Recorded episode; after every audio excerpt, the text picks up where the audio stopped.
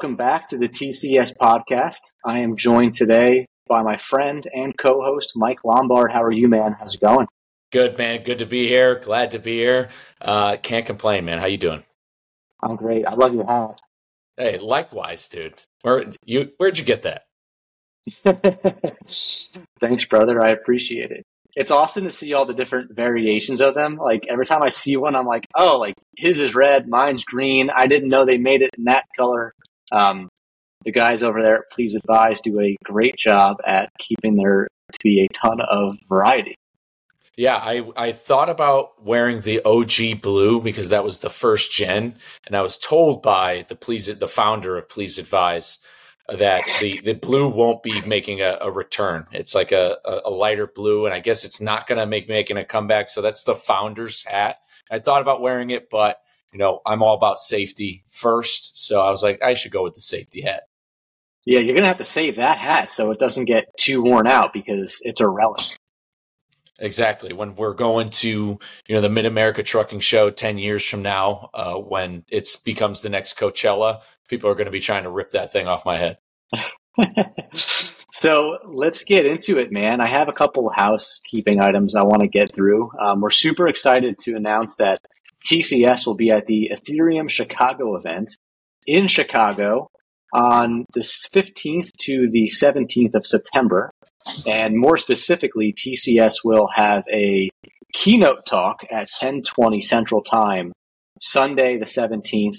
And if you are a truck driver and you're looking to come through, you will see himself, truly Mike Lombard, and super trucker Justin Martin, who will be on stage that day. You will also see our founder, Todd Ziegler, who will be on stage talking about TruckCoinSwap and about freight settlement. That is at 1020 Central Time, Sunday the 17th. If you're coming into town and you're looking for truck parking, you can go to Truck Parking Club. They do have some truck parking available, although it's about 45 minutes away via Uber. So um, if that works out for you, that's great. If not, there are a handful of local truck stops who would be able to most likely fit you. Make sure you call ahead. But uh, we look forward to seeing some truck drivers at the ETH Chicago event. Uh, it's in, got an interesting group of panelists. You will learn a whole lot, not only about digital assets, but you'll learn about the application of transportation and blockchain at the basically merger of the supply chain to blockchain keynote talk at that time, 1020 Central um, on Sunday. And you will see Mike Lombard up there, and Mike will be getting into all types of interesting topics, talking about not only his experience, but other ways that TCS as a product can benefit the truck driver in a time where it seems like it is more needed than ever. Yeah, couldn't agree more on that when it comes to how effective TCS would be for small carriers now, uh, as 2023 has been somewhat of a trucking bloodbath.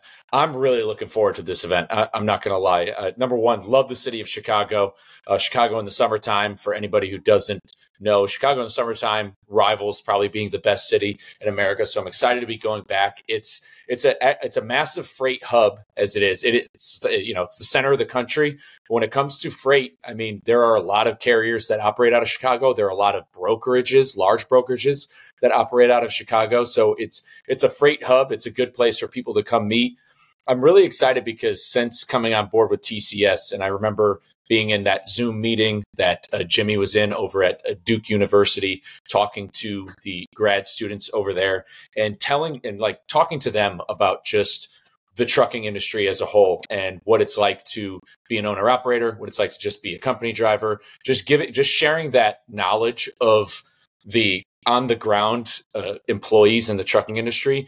You could tell that there's this this isn't like widely known information. A lot of people look at truck drivers, they go on TikTok, they go on Instagram, they you know they think you know they see that they're at truck stops or over the road, but they don't the, the nuts and bolts of what goes into running a motor carrier. And when I went down those bullet lists to a lot of those people, and really just so much, just that one link in the chain being the motor carrier and the complexities in in that one link of just being one motor carrier. Because the thing is, motor carriers could be one truck, they could be five, they could be a hundred, they could be five thousand, and a lot of people don't know about it. And it, especially in the blockchain world, which is another you know complex and diverse global you know, you know, market. And obviously, the supply chain is global when we talk about ships and and and freight trains and stuff. But the the blockchain being global as it is now, being able to link in, be another link in that supply chain to help. And I think that there's going to be a lot of people in Chicago who are going to benefit from what Justin Martin and I have to have to offer. I think that they're going to be very uh, eager to to realize what you know something like TCS has to offer, the true utility of the token, and how it could be such an impact to really, as Todd you know has said before, bringing you know blockchain and something like TruckCoinSwap as, as a main street purpose. And I really think it's going to open up a lot of eyes. People are going to learn a lot from you know all the things we're going to be discussing when it comes to you know how the freight moves throughout the U.S. and especially from the financial aspect. But I, I'm I'm excited.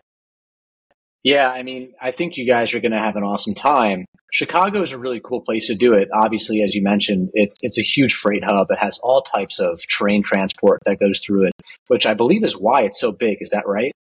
Trains. It's on one of the Great Lakes, which I mean, the Great Lakes itself is a, a major. You know, that's like an entire aorta of the American economy right there. If the Great Lakes shut down tomorrow completely, uh, the the entire United States, you you wouldn't right? be you, if the Great Lakes completely just shut down tomorrow, you wouldn't be able to, you know, you wouldn't be able to get to your nearest freaking grocery store before the water be gone. it would cause that much panic. There's so wow. much yeah, when it comes to precious metals and things that operate within the Great Lakes, it's it's absolutely nuts. I learned that when I went up to Thunder Bay when I was delivering a load myself and talking with other friends of ours on Twitter, like Rust Belt Kid, who's a Twitter gentleman. He lives up in the Upper Peninsula. You know, these when once you learn, I mean, just the Great Lakes alone and supply chain will get you like you can you could study that you know your entire life and you still probably wouldn't learn enough. It's wild that's the thing. There's such an iron curtain in front of transportation, and I like what you were saying before. It's super analogous as well to the iron curtain in front of digital assets. I mean, it's 2023. We're constantly seeing all types of regulatory information coming out around cryptocurrency. There's so much confusion, general confusion around it. Today, which is actually, um, we'll probably look back at today as being one of the most pivotal events um, of 23 of 2023, if not of the last few years in digital assets, Mike. And that's because Grayscale effectively won a lawsuit against the SEC in regards to not being allowed to have a spot ETF. And I want to talk about that briefly because I think it's something a lot of people don't understand. And, and I, I may slightly botch this, but from a high level understanding, Grayscale is effectively a trust. So if you're a institution and you wanted to buy or allocate money towards Bitcoin, one of the best ways to do it back in 2021 was to buy through Grayscale. And when you buy through Grayscale, they don't necessarily go ahead and back the Bitcoin one to one with the dollars that you are investing into their trust. Instead, they just sort of bank the money and then they tell you that there will be a certain date in the future. I believe it's once every six months or once a year where that Bitcoin can effectively be collected. So what ends up happening is there's a huge discount to NAV, it's called. There's a huge discount in the price of the Grayscale Bitcoin Trust versus the actual spot price of Bitcoin today. And the further away you are, the larger discount it trades at because you can't take that money out right now. And Grayscale had this issue, and these are guidelines put into place so the common investor doesn't get screwed over. However, on the contrary, the way that the system is built, that it's not a spot one to one ETF, is actually harming the investor more than if it were a one to one spot Bitcoin ETF. And today, Grayscale won that lawsuit. They sued the SEC in order to basically say, no, we need a spot ETF because it is better for the investment consumer or the retail investor or the institution. So today actually is a massive day in crypto history. And there's so much going on behind the scenes. And it's very analogous to transportation as well, because there's so much going on. It's so large. There's so many moving parts. There's people calling for regulation. And we're constantly seeing people calling for more regulation in transportation as well. And to me, as sort of someone who uh, has just recently gotten into crypto Twitter, and, and meeting more people online who are real thought leaders, Mike yourself being one of them, there is a decent cohort of people calling for more regulation freight as well, which seems almost counterintuitive. Um, but we're seeing more and more of it. And I know you were reading an article today from Rachel Premack on FreightWaves in regards to some stuff in regulation and, and unionization. Yeah, Rachel Premack came out with an article today. I had been talking with Rachel because over the course of the summer, uh, Yellow Freight, which is a 99 year old trucking company, uh, emerged as being on the verge of bankruptcy, and that's that's what started raising the red flags. And then during that entire di- dilemma of them saying, you know, Yellow basically was saying we're running out of money, and at that point, just some time had passed. There was a couple, you know, here and there talks going on, and then all of a sudden, one random week, Yellow decided to not make a payment into their pension fund. And so that that hmm. violates their con- their collective bargaining agreement. So Yellow threatened and authorized a strike. And to kind of synopsize it and to you know make a really long story short, when Yellow authorized a strike, that was kind of the final. Okay, yeah, Yellow's definitely go- going down. It's done. It's kind and of then, canary in the coal mine, huh? Yeah, you know, pe- people will say, you know, it wasn't the strike that caused the bankruptcy. There was a lot that led up to that. and we'll get into that in a minute because eventually Yellow did obviously file for bankruptcy. Their assets are being up for bid. But over the last month, essentially, has been a, an entire a blame game where essentially Yellow management blamed the Teamsters for not coming to the table to negotiate because what Yellow had been trying to do is they tried to they they've been a zombie company for the better part of a decade, the past 10, 15 years. They tried to save themselves by acquiring these other smaller regional unionized carriers and implement this one yellow initiative. Uh, unfortunately, Yellow didn't really do anything to kind of uh, incorporate these companies into the Yellow brand. And what where the dilemma was is when Yellow tried to initiate the One Yellow initiative, it would have caused them to reopen the collective bargaining agreement because it was going to change the job descriptions of drivers at these different companies, which means the pay would have had to have been adjusted. And the Teamsters, which is the you know the largest trucking union that's around the International Brotherhood of the Teamsters, they had already made wage concessions to the team to the Teamsters or the Teamsters already made wage concessions to Yellow, you know, years ago. They've bailed them out in the past. So Yellow management's been blaming the union. The union has been fully blaming uh, management. And there's a really good quote here uh, from from Rachel's article that makes complete uh, complete sense about this. Uh, that has to do with uh, you know the exchanging of of money. And forgive me for for scrolling down here. Yeah, but that's okay. It, Please find it. it. Essentially, it had to do with the but the reason why I went on to talk about this because this has to do with the future of labor in the trucking industry because I'm I am involved in so many levels of of driver eh, you know I'm involved in a lot of driver advocacy with what's going on in the industry but let's see yeah please find it. We're we're interested to hear about it.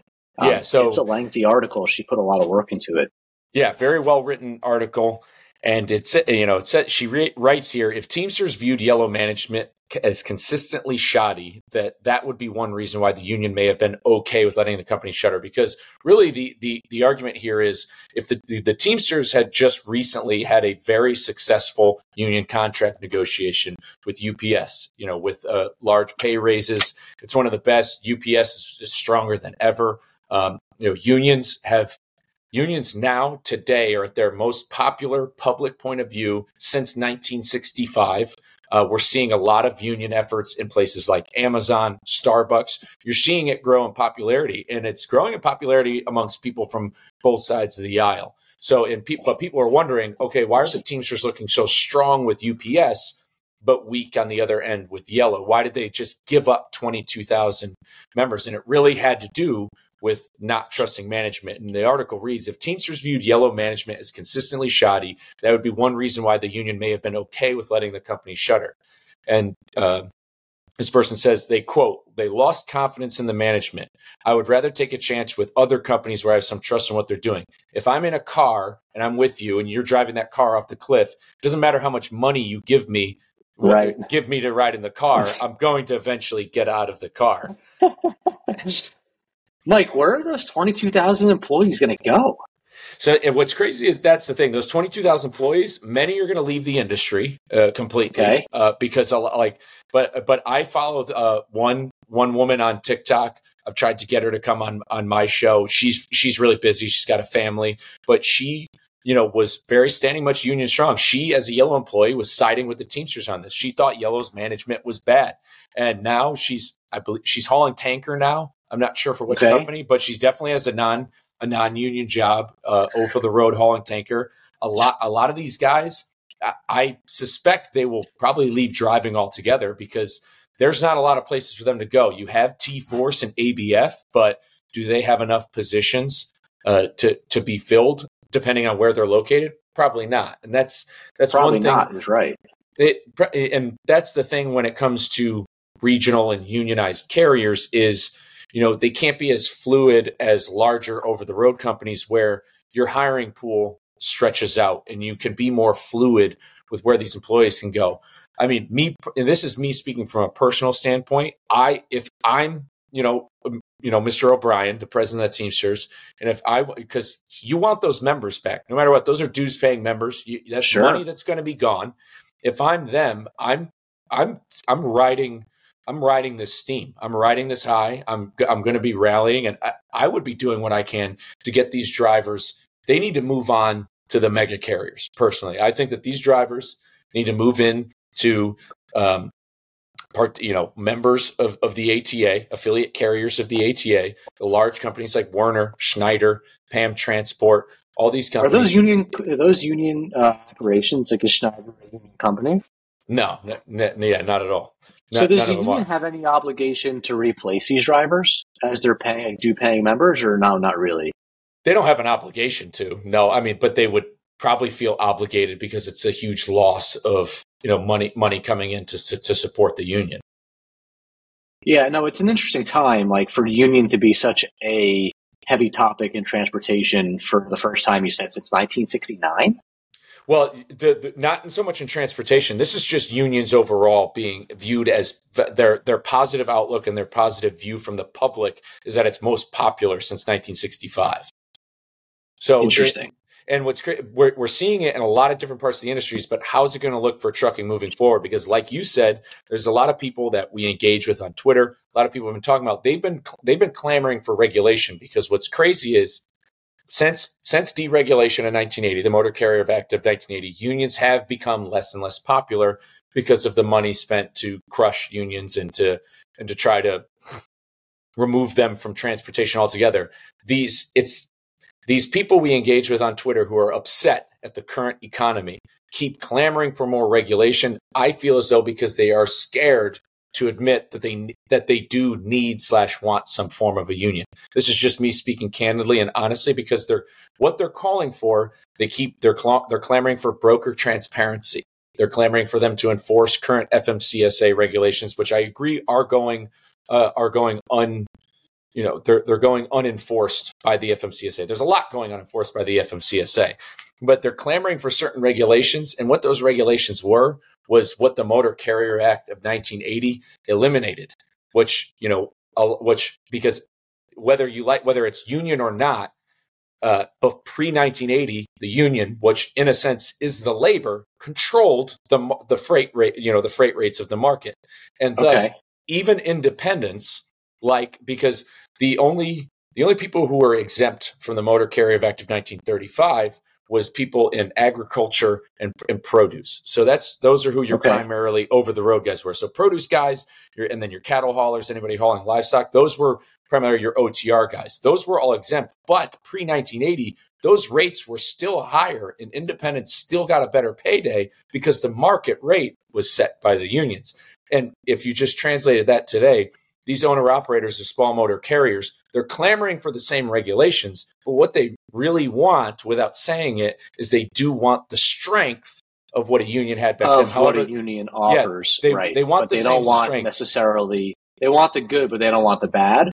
Yeah, they they still have a negative outlook where they believe that you're just paying for somebody else to do, you know, to do, you're, you know, you're giving your money away because unions have this negative outlook of being a political slush funds and they're no, right. not always advocating on the best interests or that, you know, and then, but then I, I, what I say to people who, who are non-union like that is like, have you heard of your tax dollars? Do you see where your tax dollars go and what you're getting in return? And and the reason I'm more sympathetic to unions is because of my family's history. The original Lombard, which was a motor carrier from 1923 to 1984, right.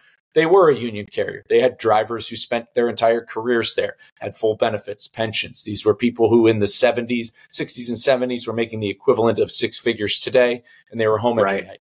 Now we're having drivers who are spending, you know, they maybe get to spend 50 days at home and they're making ha- half as much.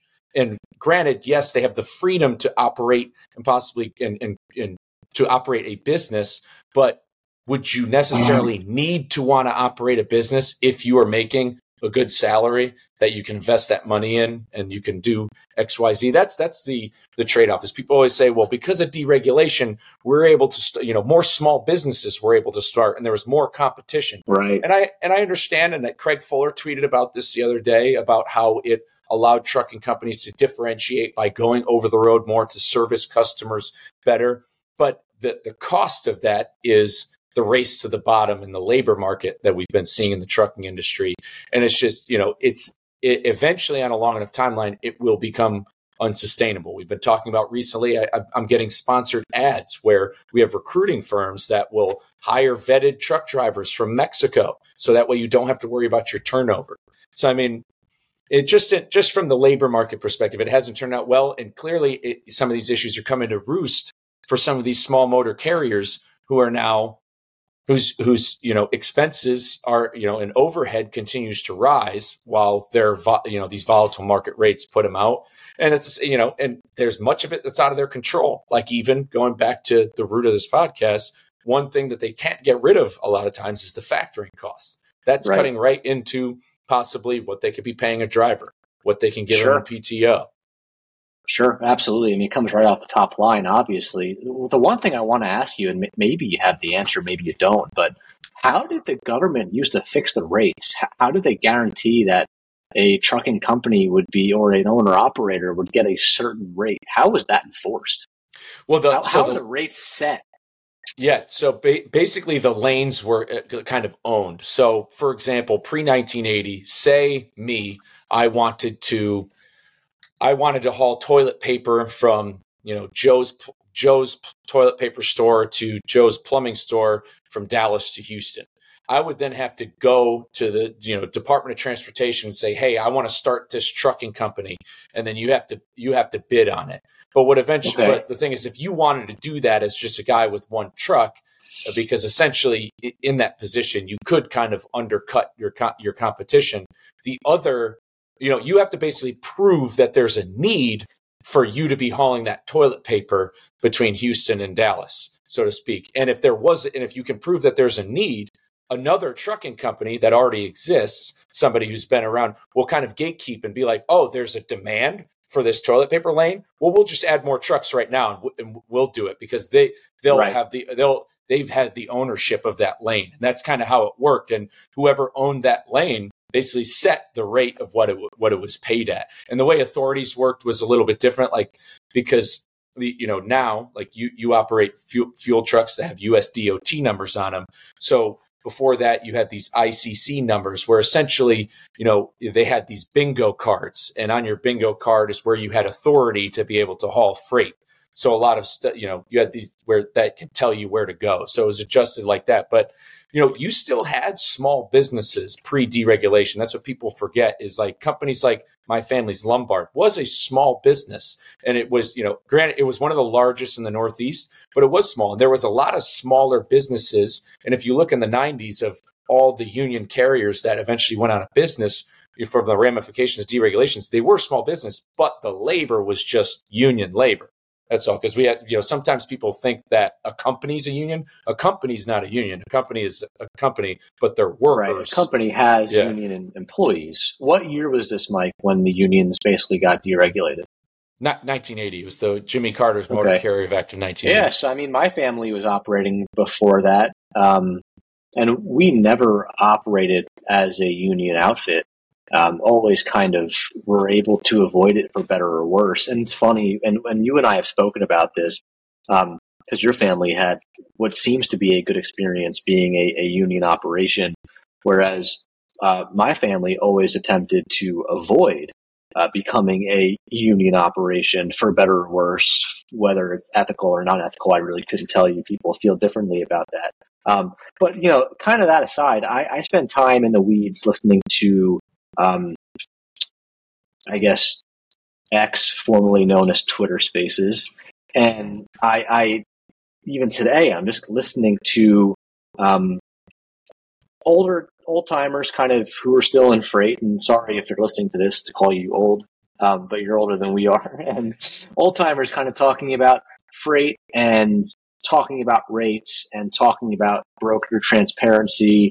And it's guys that you generally wouldn't expect to be asking for more regulation. Um, and, and we're going to avoid politics on this platform, but you know, literally in the spaces it says MAGA mission. It's folks who you would expect to not want regulation, and they're effectively calling for regulation of brokers because the rates aren't right, and the broker needs to make less money, so the freight hauler can make less money. And these are all things that, at, um, at a high level, are easily agreeable. Obviously, the person hauling the freight and and doing the work um, should be making more money than you know than basically the broker. Um, now, you could argue brokers are injecting liquidity into the market. They're facilitating all of these difficult relationships, which, frankly, I wouldn't want to do. I mean, being a broker is not so easy. If being a broker were so easy, then everybody would do it and everybody would make tons of money. But, you know, laws of supply and demand state that if brokers are making a lot of money, then more brokers will basically enter the market and then those rates and margins will come down. So that's kind of how I feel about the broker carrier relationship. Although, admittedly, I don't have to deal with brokers. Thank God, I, I do all all direct freight. Um, but you know, could you shed some light on on what we've been seeing in these spaces where these gentlemen and ladies are, are all have very valid points, um, but it's people you wouldn't normally expect looking for regulation who are effectively calling for regulation. Yeah, it's it, it's kind of it's hard to put into words because there it's a it's a knee jerk reaction, and it's and it's the it's a it's the it's like a binary response almost that they're giving is where because obviously the clamoring for regulations didn't happen during the unprecedented you know high rates that we saw, you know, during COVID, you know, they weren't saying, "Hey, I want transparency" because things were riding good. Now we're seeing it at the worst sometimes it's ever been for some people. A lot of I've talked to a lot of fleet owners, people who said it's worse, you know, it feels worse to them than 2009.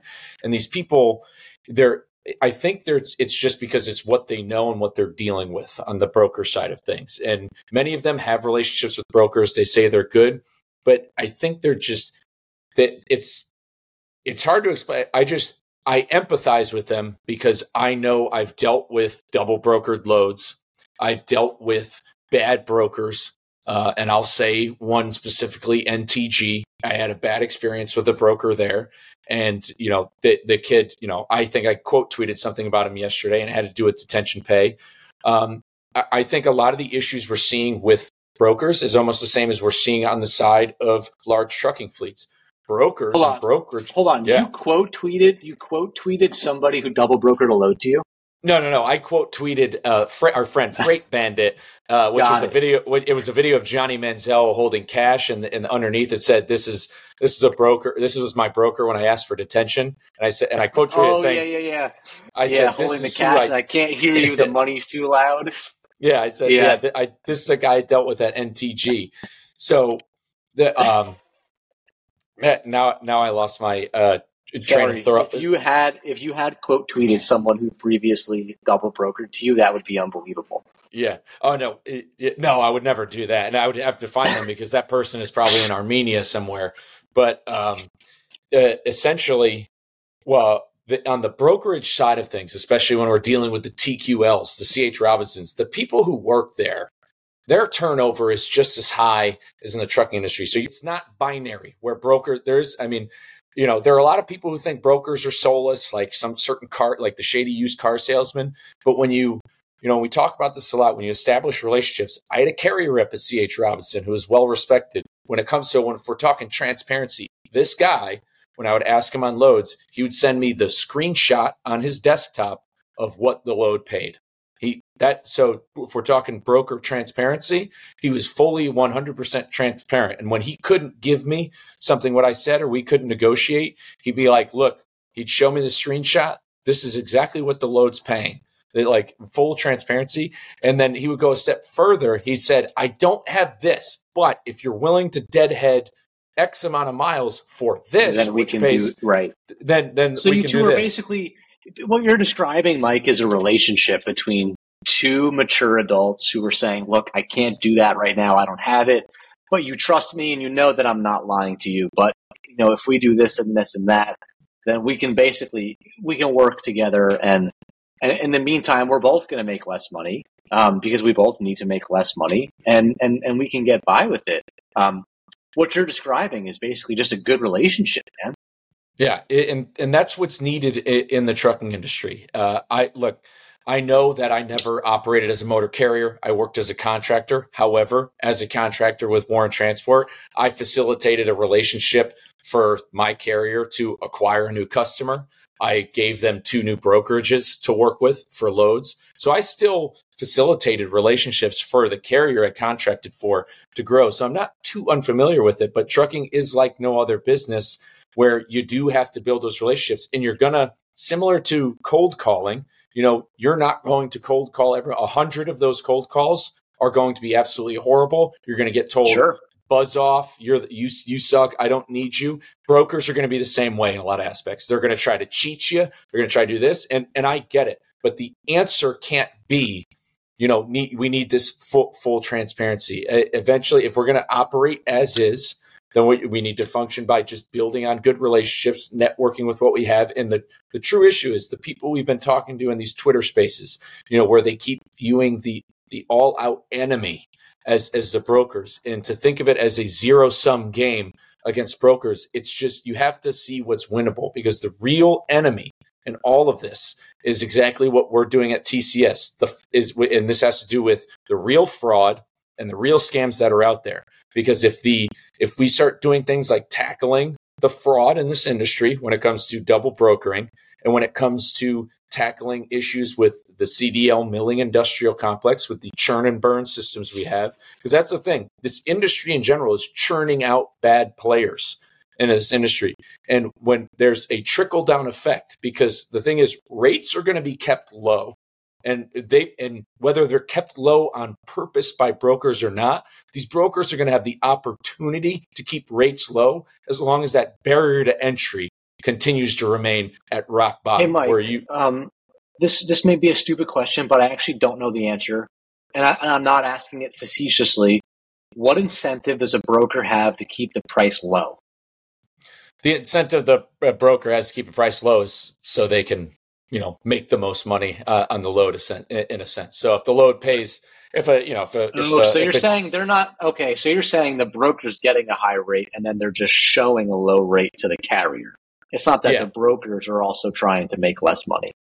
No, the brokers aren't trying to make less money. They're going to, you know, for like if a, if a shipper is going to pay the broker three thousand dollars, you know, the the broker's going to put it out there. He's going to put it out there for a certain price. He could put it out there for two thousand and uh, you know depending on what it is and he can you can make x y x y z on that the the issue is is there it like people need to look at the economy in general and i understand in these spaces that there's a lot of negativity towards sonar and FreightWaves who you know after building a relationship with the people who work at FreightWaves i don't see them having anything to gain by having a lack of integrity on, on this stuff but there truly is and i've worked with as a contractor with Warren Transport, we had weekly phone calls with the vice president of the specialized division, and he told us, you know, about and we didn't deal with brokers at Warren either. Very, very seldom we did we deal with brokers because they have a lot of customers.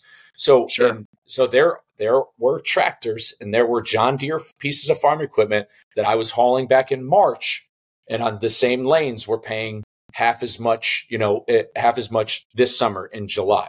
So they were paying so much less, greatly reduced. So that's between the customer and, you know, carrier. No broker in there, and they were still even cutting rates. And so, for any sort of, eh, I mean, like I said, to say that there's no brokers out there not purposely lowering rates or being shady. Obviously, that's just untrue. You know, there's there's sure there's always there's, some fringe yeah. cases of people who are just generally bad actors. You have that in every industry. There's really no way to stop it. Um, I will say that, and th- there is no one size fits all fix for double brokering. Um, but one thing that will be quite interesting when TCS is at scale is the ability to basically see that you have a wallet looking to operate that's never done any type of transaction volume. And maybe their IP address is from a country that has a reputation of double brokering.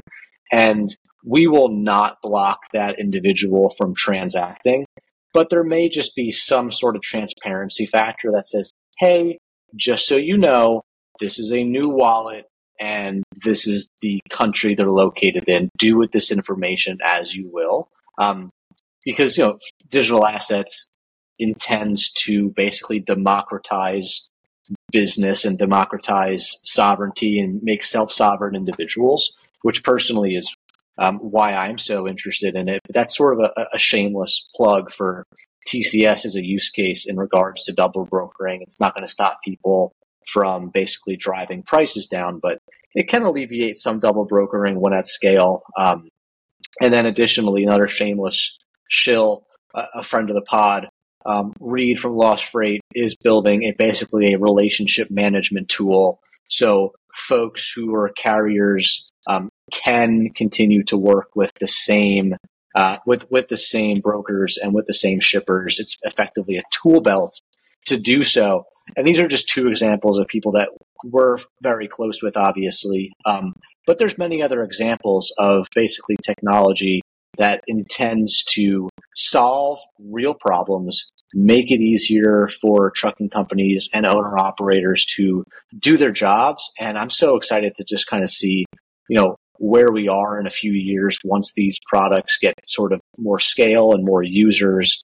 Um, but building products with the frame of mind of that frame of mind to make things easier for folks is just really cool. Um, and like I said, that's only two examples there's definitely many more, and and we'll have to uncover more and interview more uh, product host, uh, product creators on this podcast. But that's something that is definitely generally super exciting.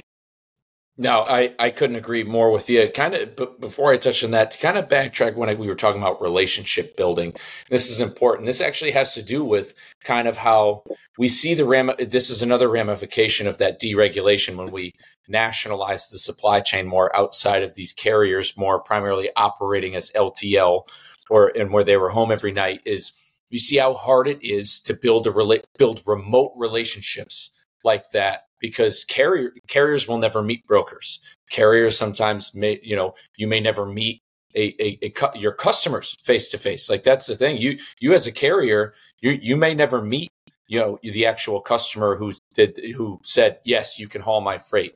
You're not going to meet those people, and we're seeing that that there's a strain there, and the strain is spread spread so thin. It's so easy for bad players to get involved in that and kind of ruin things. But like you said with these products, and this is where technology can be a good thing. You know, when it comes to TCS, there's there's two ways to eliminate fraud in the industry right now. One of which would be to require all brokers to have a TWIC card. And this this this is besides raising the barrier to entry for carriers, but require all uh, brokers to have a TWIC card. And a TWIC card is something you get. It's similar to getting a TCA TSA pre-check you know, you go get your fingerprints. This is what I use. I think that's to, a brilliant yeah. idea, man. Yeah. I actually really applaud Justin Martin for coming up with that concept. I think that would just solve so much headache. It's basically just a KYC, know your customer, as it's called in the crypto and, and financial side. Um, it's basically just KYC for like doing business within freight. Um, for anyone who doesn't know, a TWIC card is primarily used for like getting into the ports um, loading like hazardous materials. Mike, what other applications do people need TWIC cards for? That that's my experience. Yeah, to get Yeah, ports in the and the railroad is is, is the biggest thing because if you, if, if you don't have it, you yeah you get the, you get an escort in and the I, I, smile because the escorts are always like these old retired dudes and and and Monte Carlos and stuff that are wearing safety vests. But yeah. Know, the, the TWIC card would be the the one punch to eliminate fraud, and then TCS is the is the knockout because the use of TCS a, as a token when it comes to uh, paying your your carriers and you know those transactions it doesn't it doesn't allow for these bad players to happen. And i think when that happens and you eliminate that's the thing when you eliminate the fraud we have to understand how much fraud actually exists. By june of this year there was a billion dollars worth of fraud in the transportation industry if you don't think that that has a ripple effect on people's rates the supply and demand in the country you know who's inflation what. insurance rates it, it, it hurts everything. It's it's hurt it's hurting it's it's hurting everything along with it. And if you can eliminate imagine if you can eliminate a billion dollars worth of fraud what that opens up you're gonna you're gonna see a rot you're gonna see an increase in your in your freight rates. But i mean right.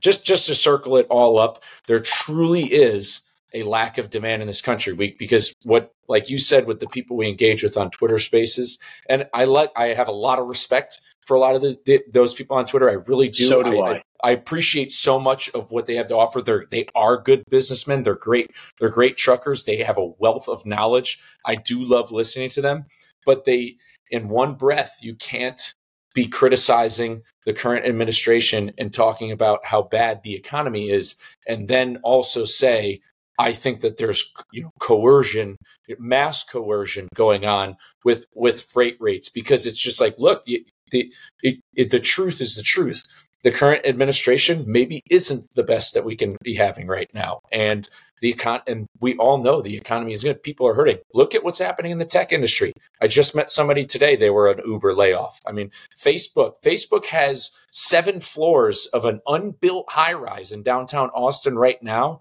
that they're not even going to occupy. They're going to have to sublease right. that out. This is Facebook or Meta. So I mean, we've seen that you know the tech industry has been uh, churning and burning out people. Like every single sector is going down. I just tweeted about it today. We have a furniture company in North Carolina abruptly closed its doors. So if a furniture company just closed its doors, where do you think all the freight that came out of there once went? It doesn't exist anymore. Right. I mean, and, that, and that's yeah. Just, I mean, it'll get. It's only going to get worse, Mike, when we see um, student debt start to be paid back in October. Um, wallets are going to get even tighter. People's, you know, discretionary spending is is certainly going to get tighter with that. So it'd be interesting to see where we head with the greater economy. But um, look, it's also just important to understand, like, as far as TCS goes, data is not the enemy, and data can actually help us eliminate a lot of this double brokering and just giving people better transparency as far as what brokers that they're or what brokers that they're working with. So it's just important for people to understand that there are good shepherds of data and that data can be very advantageous for a carrier in helping them understand who the counterparty is. And if you have more information about your counterparty that's verified, then it's easier to not necessarily worry about double brokers. Now, that said, double brokers have always existed. Um, the reason why it's such a hot topic now is we have margin compression, we have the economy's not in as great of a place. So, you know, basically carriers are starting to pay more attention to the what the rates they're being paid. And the person that they deal most with is the broker. So they're obviously beginning to point fingers towards the brokers um, in ways where they previously have not had to because there's been enough meat on the bone for the broker to make maybe more money than they're entitled to but the carrier to be able to make enough money to basically shut up. And and those days are over. Um, but something needs to change.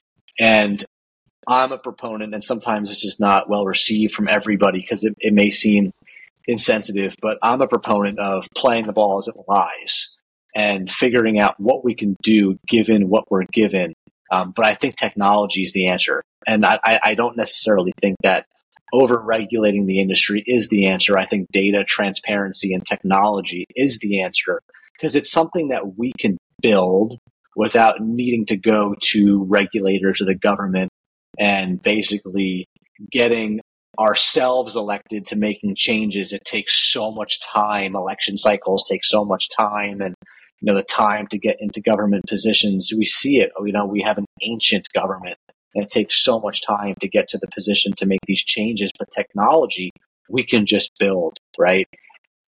Today, I said it earlier in the pod, the SEC doesn't want the Bitcoin spot ETF, but the people really do. And the people made a really good case for it. And that's the beauty of the United States is when there's something that's really convincing and the crowd really wants it, sometimes even the government loses against its own people.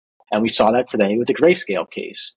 Because technology will always win. We should be enabling the technology, pushing the technology from behind, and hopefully with the right tech, and I'm not talking about the type of technology that makes people lose their jobs. I'm not talking about replacing uh, people with artificial intelligence. I'm talking about supplementive technology that makes people's lives easier and enhances trans- uh, transparency. And there is really not a greater industry or application where more transparency is needed than the transportation industry. And that is the entire impetus of digital assets. Everything is on chain. It's really actually cool to dig through chain and to see what happens. There's a website called zapper.xyz, and it's basically like a social media platform for on chain activity. So you can go and see someone's wallet, and you won't necessarily know who the wallet holder is, uh, although sometimes you can figure it out based on what their activity is. But you can go through a wallet, you can see what tokens they own, you can see what they've bought, what they've sold, you can see what messages they've sent. There's now a Ethereum messaging service. So Mike, if you have an ETH wallet and I have an ETH wallet, I can message you and that will be an on-chain basically transmission that can never go away. Um, so that is hyper transparent and transportation is not transparent right? There's a lot of walls. I call it the Iron Curtain. And we are at a point where we can basically marry the two. So I am just so, so enthusiastic. I can't even hide it about what technology can do to the space. And I think that can happen way faster than what we can do with regulation. Um, that's just my take. Obviously, um, everybody has their own, and and I enjoy listening to what other people think on these X spaces because they're coming from different backgrounds, man. They've these are guys who have been on trucks for 35 years, longer than I've been alive. So, you know, to hear what they say is so important and the wisdom that they have and they can share is is really important. Um, now, all that said, man, like Mike, uh, you're in a different place today physically than you have been on some of our past podcasts. It looks like you're at the at home office today. Yeah, I'm at home. It, it, it, real quick before before you get on what you just said right there for the people with that social media thing because this is perfect with what you just talked about with that wallet at that XYZ at that dot .xyz website. Yeah, Zapper .xyz. That's okay. So for the people who have been discouraged by Sonar, for the people who are think that you're going to that's where you're going to get your market rates from and that will be your your freight market rates as opposed to going to the FMCSA who doesn't know what a W2 driver is, who doesn't know what detention is. You know, we're already seeing how market rates can be affected by that. I, I that's really interesting. Yeah. I'm inter- so, interested Mike, one more point, and I'm going to drive it home with this. Um, you'll see on X, you'll see bots that are tweeting out um, automatically things that are happening on chain. One of them is called Watcher Guru. One of them is called Whale Charts, and it'll they basically scrape the on chain data and find like interesting transactions. So like if a wallet sends, for example, a million dollars of Bitcoin to Coinbase, one could derive from that that that money is being sent from someone's wallet to Coinbase to be sold, right? Because the money's coming from like storage to an exchange to be sold. But it's something interesting and large happening on chain and it's all public. So when T in, in regards to TCS, when TCS has constant transactions, there will be third parties who come along who build bots and they will effectively show a piece of freight that went from A to Z and what the rate was. And you won't know who did it. but it's all it's all public, and you'll see what it paid, and that's super super powerful. Yeah, there's yeah, and there's there's some of the answer, the broker transparency right there. I, I love that. That cause that kind of give me a little bit of goosebumps. But yeah, you uh, to to your point, you're right. I'm not in my normal place setting. Uh, I'm I'm at home in Central Texas. I've transitioned off from being over the road. We just talked about the you know the economy and the company I was a, a carrier for. And in my current situation, like I said, rates have been reduced. Um, I wasn't my deadhead had gone is was going up my costs were going up. I also was backed into back in May. It set me back. I had a large repair. I came back out, paid some bills, and really the, the scarcity of the freight, you know, uh, just wasn't really there. And you know, I'm a proponent of you know, life is too short. We you you you and I kind of agree on that. It's too short to keep doing it. And I was I was essentially put in a position business wise with the truck of I can break even now, or I can pray I can break even a, a, year from now, essentially. Right. And that's and, and and it's it's wildly unpredictable. I didn't get into business to break even. I didn't get into no business, sir. I didn't. Yeah, I didn't get into business to pay for fuel and break even. I got into business no, to yeah, in hopes to at least get a little bit of a profit and to grow. Like uh, I'm a growth mindset. If I wanted to be a one truck owner operator for the next 30 years, then I would I would be continuing to do that. But that wasn't my goal. Uh, I'm 33 years old, trying to you know trying to have a family myself. The clock's ticking on that sort of thing. I'm in a position to where I can make a pivot.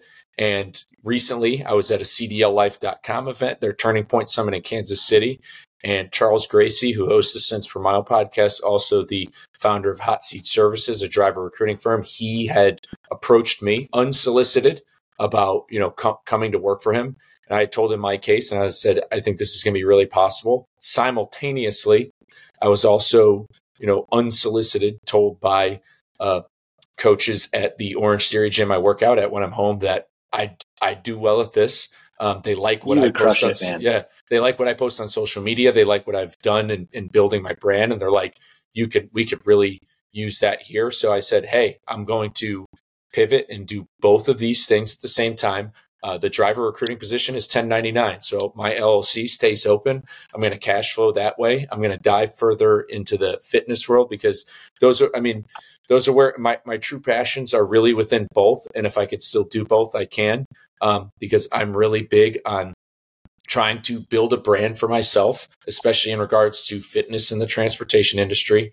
Um, I do feel as though over, you know, over my, overall, uh, my overall view of things is if drivers were better taking care of their health, they'd be better advocating for themselves in regards to, you know, uh, wages, benefits, compensation, things like that. They'd be more act, more active in, in lobbying for themselves, so to speak. So I'm going to keep honing in on that while I coach at Orange Theory, and then I'll be talking with drivers every single day recruiting. So I'm, I'm excited to be doing that.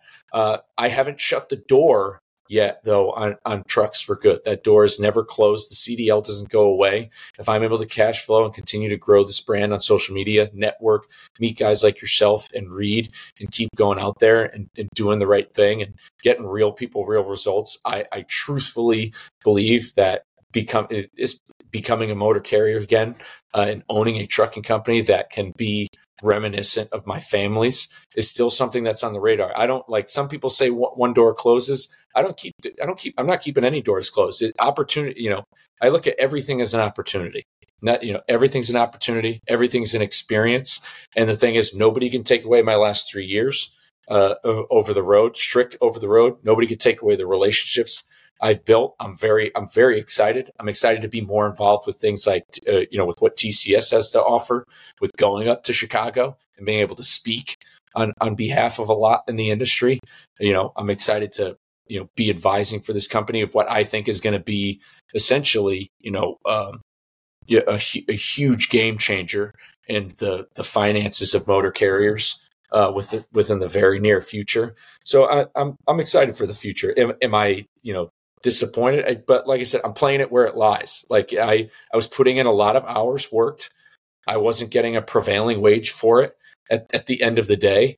You know, I, I'm, you know, I, you know, we, we do need a paycheck and it's just, Sure. I'm not going to be, yeah, I'm not just going to put all these hours in to essentially stay employed, so to speak, uh, for something that has, in essence, you know, there's no real payoff, but just more, more experience and a little bit more struggle. And it's like, you know, and at the same time, to get a little bit, you know, more personal, I do have an amazing wife who, you know, has been very supportive, would be support me even if I did say it over the road. But, you know, it's been three years I've been over the road she's been managing this household. You know what? Guess guess what? It's time to come home. You know, I that that's number one first and foremost. You know, she, she's number, number one. one.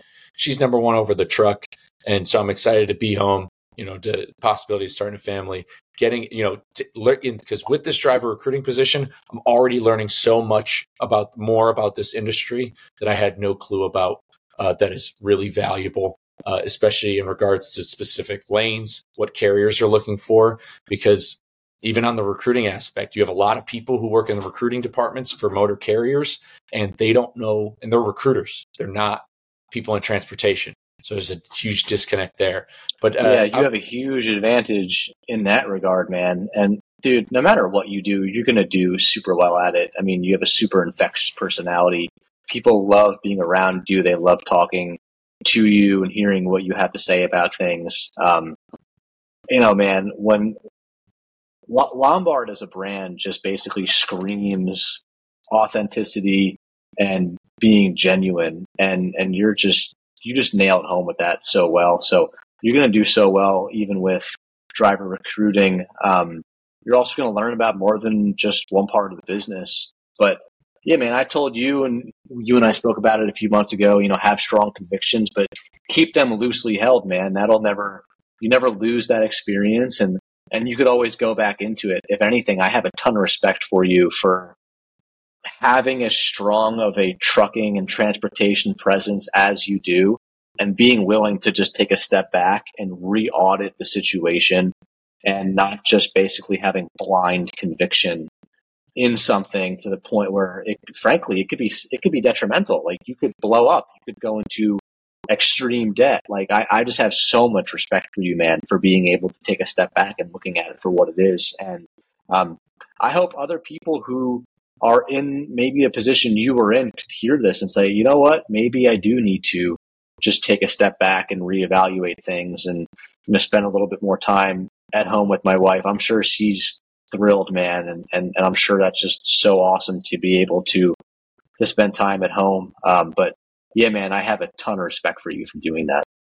No, I, I appreciate that, man. It doesn't it doesn't go uh, it doesn't go unappreciated for sure. And and yeah, when it comes to I think you know Hormozi, Alex Hormozi mentioned this once. Is is no you know sometimes the best you know uh, the best one of the hardest things to do as an entrepreneur is to know when know when to quit and that but that the thing is i don't like using the term quit it's just something he said it's a terrible it's yeah. such a hard word to say I, I, I could sense your hesitation to say the yeah. word it, but like you said, know when to step step back, recalibrate, go in a different direction, and just keep going forward. As opposed, because yeah, because the, the, other option is I become completely obsessed. I say no, I have to win, win, win. I go into a bunch of right. debt to pay for the repair. Because essentially, I was on a road with my truck, where which my truck is in the shop now because I have to get something fixed on it before I can even sell it.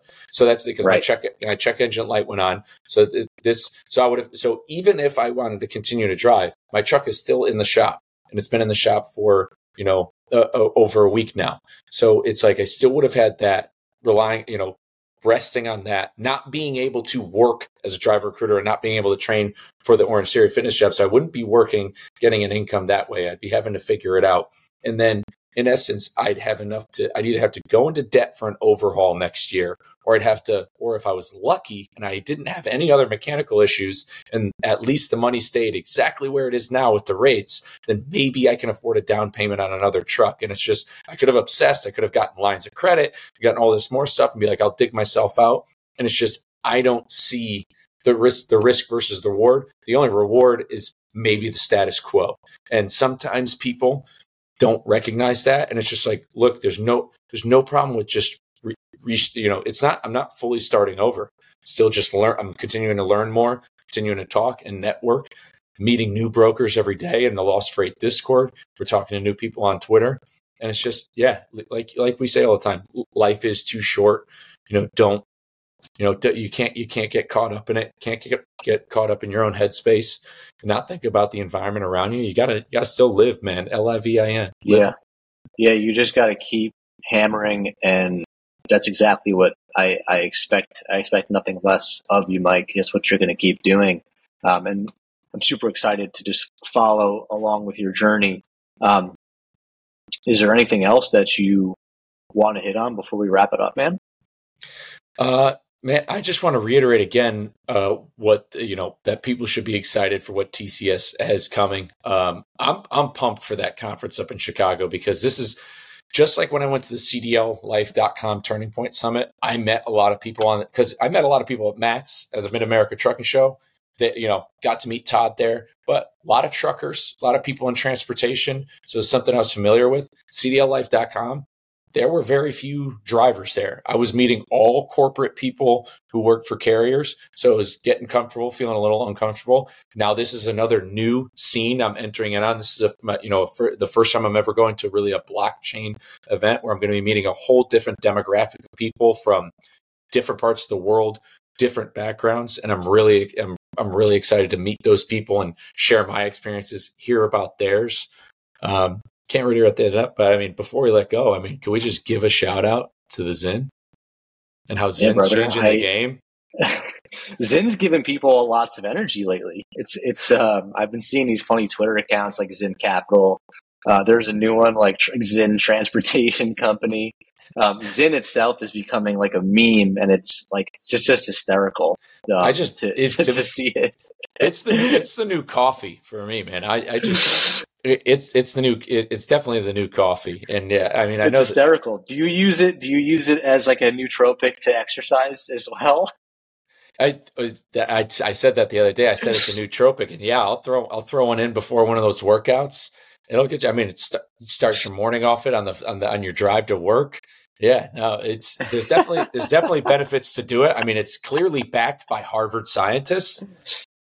From what from what I'm gathering, is it true that one of the founders is an Ivy League Ivy Leaguer, or are you pulling my leg? I thought it was you who told me this. no, I I never said that. That's hysterical. Well, man, um, this has been fantastic. We covered so many great things, and look forward to hopefully seeing some truck drivers at the ETH Chicago conference. Um, on the 15th to the 17th. If you're in town, come on through. Come on through for the TCS event. We look forward to it. And in the meantime, we'll talk to you all soon. Mike, thank you so much for coming out today, brother. No, thank you. And yes, if you're a driver out there in the Chicago area, come out to Chicago, uh, Chicago ETH. Let's hang out.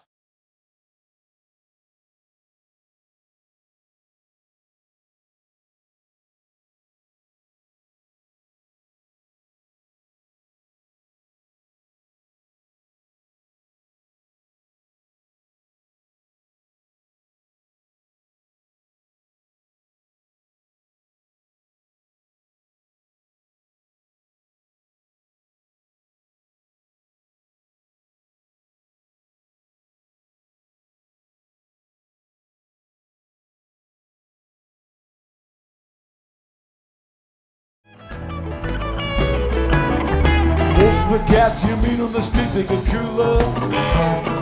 Most of the time they're sitting and crying at home. One of these days, they they better be going